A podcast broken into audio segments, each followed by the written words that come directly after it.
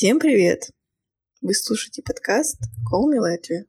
И с вами его ведущие Полина и Саша. И сегодня наш выпуск будет посвящен гениальной теме overthinking, то есть надумывание. Хотим вас предупредить заранее, этот выпуск будет максимально расслабленный, разговорный, и максимально кринжовый. Well, хочется сказать вообще, что такое в нашем понимании overthinking, надумывание. Вот лично для меня это когда ты раскручиваешь в своей голове э, события, еще которые возможны, только гипотетически могут случиться, но они еще не произошли, и это всегда самый худший сценарий.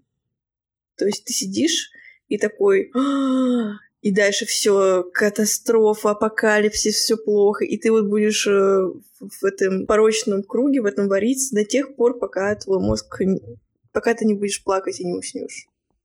Да, то есть давайте приведем пример.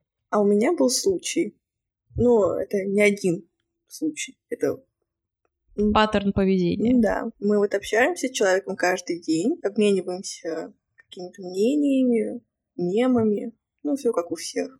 Вы меня понимаете. И вот один день он мне не пишет. И вот многие подумают, а, он потерял там интерес, или там меня кто-то на меня обиделся, или там что-то такое. Я же, первая мысль моя будет в голове, что человек умер. Или с ним случилось что-то плохое. Что он шел по улице, на него напали, хулиганы побили, или вот э, машина там сбила, или еще что-то. То есть я буду сидеть и думать все. Все что-то вот, ну такая вот у меня самооценка, понимаете? Мне может поэтому ты мне пишешь отвечать. каждый день, поэтому мы с тобой общаемся. Потому что если мы перестанем, ты подумаешь, что я умерла. Да. Ок. Это был последний выпуск этого подкаста. Я умерла для Полины. Ну, потому что вот вы видели эту молодежь, как она ходит. Вот Вы видели вот... вот самокатистов? Да, они самоубийцы.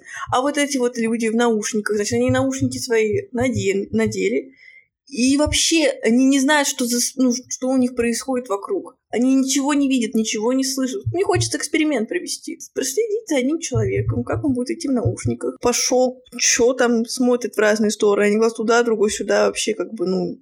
Я, ну, считаю, что правильно, я, я беспоко... У меня есть повод волноваться. Ну, на самом деле нет у тебя на самом деле повода, это просто твой тревожный мозг, понимаете?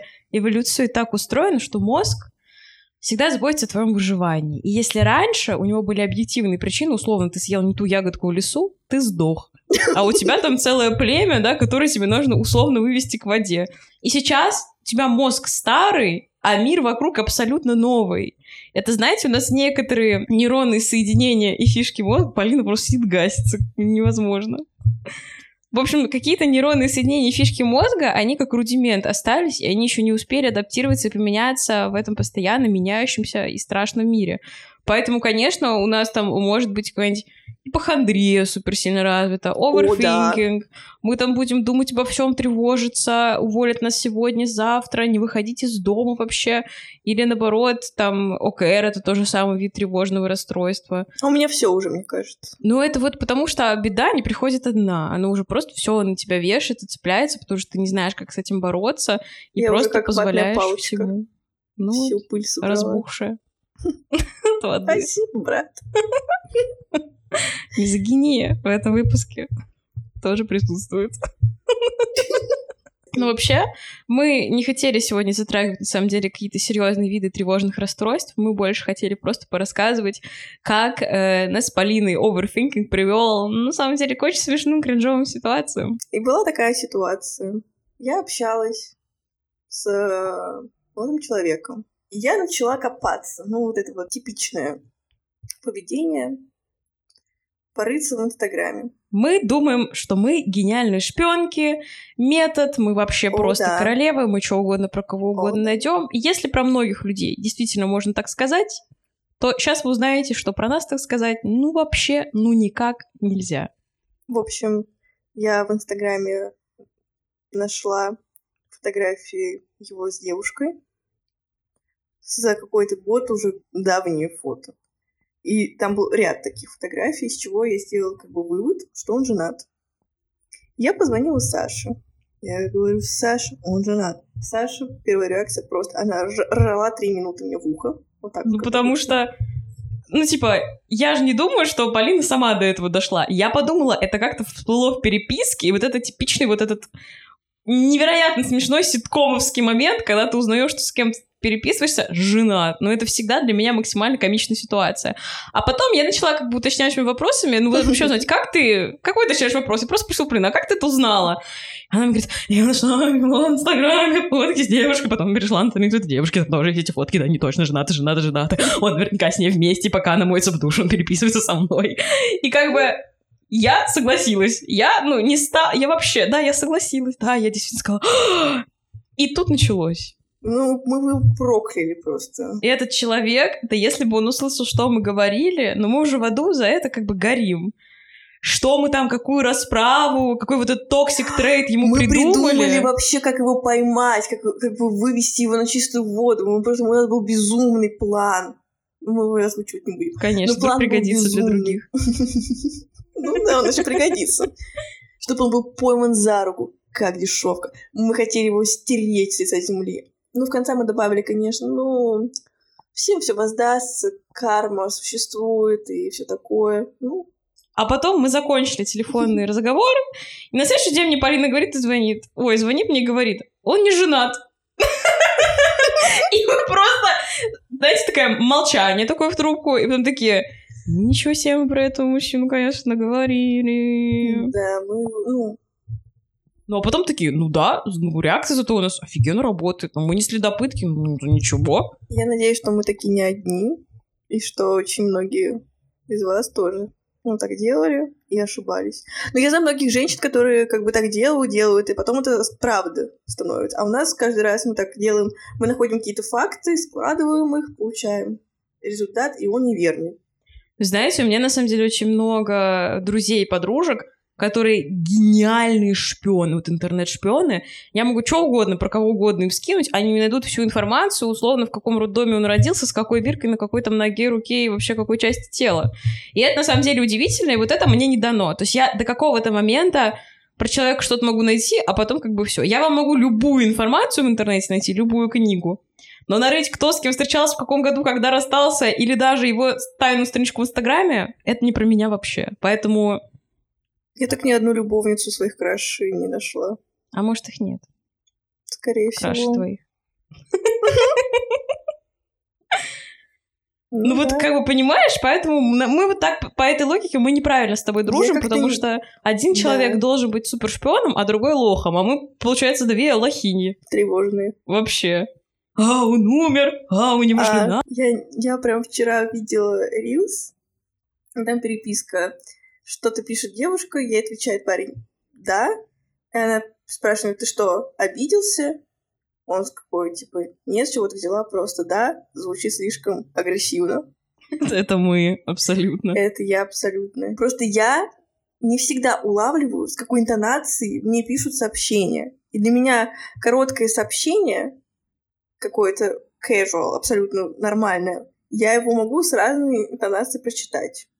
Это на самом деле еще оказывает влияние тот фактор, что сейчас в переписках есть такая некая молодежная этика. Знаете, ты поставил точку, это либо сарказм, либо ты злой. Написал ок, все, написал хорошо, просто без, просто хорошо или просто ок, все, это ты обижен, твой злейший враг. И вот сейчас очень mixed signals, их невозможно практически распознать, и лучше всегда 200 раз переспрашивать. Особенно, если ты оверфинкер. Ну, не хочется сразу палиться, что ты немного не в себе. Просто человек, знаешь, мне, мне человек ответил на вопрос нормально. Но я считаю, что это было ненормально, потому что я бы хотела по-другому, чтобы мне ответили. Ладно, ок. А вот этот ебаный смайлик, вот этот палец кверху, вот этот вот желтый. Не, одно дело, когда тебе палец прислали, а знаешь, что меня немножко бесит и выводит из себя? Это реакция. Сейчас же можно ставить реакции на сообщение, и когда другой человек да. заканчивает переписку, реакции на твое сообщение. Иногда, если вы обсуждаете ну, какие-то casual вещи, ты типа, ты все понял, я понимаю эту реакцию. Но когда это диалог с каким-то человеком, в диалоге с которым ты заинтересован, а он просто отвечает тебе реакцией, ты сразу думаешь, «А, я ему интересно, он найдет э, с кем лучше поболтать, эта реакция означает пассивную агрессию, он считает Да, меня неумной, да, поэтому он да, да. отвечает мне реакцией. Хотя на самом деле Я ты щи- буквально в прошлом диалоге другому человеку ответил реакцией. Да, это точно, что мне можно реакциями заканчивать, а вот если кто-то на мой э, ок поставит э, тоже какой-то... Просто ок, только пальцем. ок только пальцем, все. Все, это значит, I'm done, gone, you dead to me. да, то есть ты мой враг. То есть ты сейчас просто бросил мне перчатку в лицо, ты начал эту войну, а человек просто, ну, Вот в этом плане... написал, забыл, уже пошел. Да, в этом плане, знаешь, сейчас же есть тема, мемы, особенно рилсы, что когда ты тикток ему-то присылаешь, а он тебе не отвечает, ты такой, «А, мы что, расстались? Ну, типа, что человек тебе даже не лайкает эти рилсы, они просто как бы просмотрены написано. Как А у меня была такая, шлёшь. ситуация, что мои рилсы просто посмотрели и никак на них не отреагировали. Знаешь, вот за это я обожаю свою самую любимую просто Ариночку, мою подругу. Привет, Арина, знаю, ты слушаешь нас каждый выпуск. Она мне на каждый рилс отвечает либо сердечком, либо развернутым комментарием. А реально, у человека просто вот какая преданность и лояльность, что он просматривает тысячи миллионов рилсов и отвечает на них. Вот это признак любви. А если вам на рилсы не отвечают, блок делит этого человека. Что же делать? Что же делать таким тревожным людям, как Мне, кстати, сложно вот сказать, что делать, если ты тревожишься, когда тебе долго не отвечают, потому что сейчас есть же такое, что 90% времени мы у какого-то гаджета, и мы видим сообщение, и, и можем сразу ответить. Да, и ну сейчас так можно еще в телеграмчике типа так вот нажать, подольше диалог посмотреть, что тебе написали, если тебя не удовлетворяет э, то, что тебе там написали, ты такой, ну ладно, ответишь потом. А я жду ответ. Вот именно. Ну ладно, грех жаловаться, конечно. Не, но все равно есть такой момент, что когда ты понимаешь, что человек, по сути, 90% времени у телефона, и он тебе не отвечает, твоя первая мысль не то, что он работает, он занят, у него просто не настроение, твоя первая мысль С ним что-то случилось просто Абсолютно. плохое. Ну пришли хотя Ну, бы хотя бы- смайлик на мой одинокий телефон. Ну, даже не смайлик, а хотя бы, типа, знаешь, я занят, отвечу попозже. Мне иногда, вот, когда кто-то голосовые присылает, я пишу там, я послушаю тогда-то. Ну А да, я просто- тебе так пишу, типа, я попозже тебе отвечу. Я всегда Да. тебе так И вот, отвечаю. между прочим, Полина отвечает. А вы знаете, что каждый раз, когда мне Полина пишет, я попозже тебе отвечу, думаю, ну понятно, она не ответит, не посмотрит. А я, на- я каждый раз так думаю, она каждый раз отвечает, смотрит, но я все еще так думаю. Ну вот видишь, когда ты там еще пятый раз так ответишь, я уже, я знаю, что она посмотрит. Вот видите, все вот работает на таком, чисто на опыте. Потому что, наверное, если бы Полина один раз не посмотрела, я бы такая... «А!» Все. А так она даже рилсы потом просматривает, вы Я понимаете? все лайкаю. Меня просто я не обновила Инстаграм, я не могу это, типа, знаешь, тебе пересылать и комментировать каждый. Поэтому я тебе пишу. Ну, с первым рилсе, и во втором рилсе. Вот то есть мне не впадло. Есть такое. Мне не лень. Вот так я уважаю тебя. Вот и уважайте нас в ответ. Вот соблюдайте, пожалуйста, интернет-этику. Это же так называется. Я уверена, что да. Я придумал только что термин. Ну ты не скажешь глупости. Никогда. Тревога же еще почему? На самом деле у нас супер повышенная, и мы все Наверняка вы каждый раз, когда приходите к врачу, когда у вас там болит пальчик, ножка или животик, он говорит, у вас стресс, вы говорите, нет, а на самом деле вы каждый день умираете от стресса. Потому что, простите меня, ковид, политические неурядицы, назовем это так. И это все супер влияет на наш эмоциональный фон в любом случае. И, например, когда началась э, тяжелая ситуация в нашей любимой стране, у всех слетел колпак, мне кажется. И в этот момент Мгм. ну вот, я открыла для себя книгу Роберта Лихи «Свобода от тревог». Книга очень крутая в том плане, что вам не нужно на самом деле читать ее целиком. Там первые три главы — это, в общем-то, рассказ, что такое тревога, как она зародилась и какие у нее типичные правила. Ну, то есть, типа, по каким принципам она обычно возникает. И краткое описание нескольких синдромов и расстройств, которые потом будут отдельно описаны в каждой из глав. То есть предполагается, что вы по краткому описанию примерно поймете, что вам ближе всего, и прочитаете.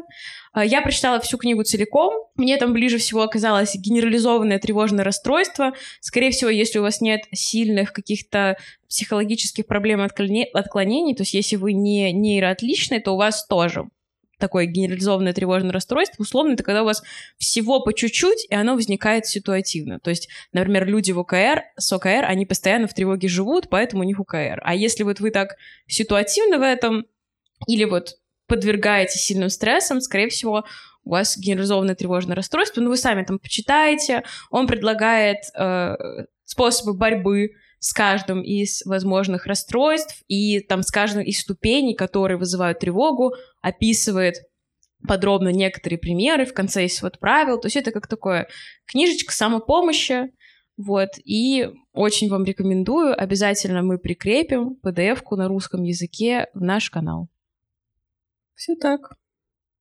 А мне помогает иногда представить себя третьим человеком в какой-то ситуации и просто разложить а, события, посмотреть на них как можно более объективно.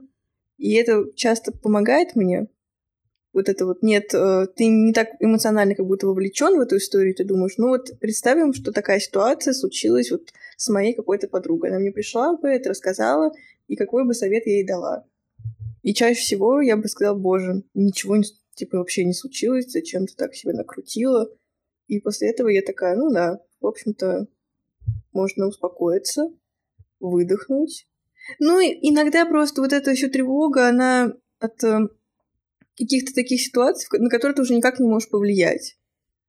Они какие-то, блин, даже сложно. Вот, например, когда ты думаешь, что на тебя кто-то обиделся. То, что от тебя не зависит. Это уже от тебя не зависит. С другой стороны, да, на тебя, возможно, кто-то там и обиделся на какую-то твою шутку. Но, значит, возможно, вам не стоит больше общаться с этим человеком. Потому что менять постоянно себя, подстраивать, чтобы угождать э, другому человеку, тоже невозможно. Уже хочется, так, знаете, расслабиться, и чтобы все понимали, что ты там сейчас пошутил. Или ты сейчас там сказал какую-то фразу несерьез, или там тебя никто не ненавидит и ты можешь просто быть собой и спокойно существовать, радоваться, жить. Возможно, причина тревоги иногда кроется в твоем окружении, которое тебя заставляет постоянно вот это вот в напряжении в каком-то, как в какой-то песне, а, даже знаю, в каком... Я уже устал вчитываться в твои сообщения и искать там какой-то смысл.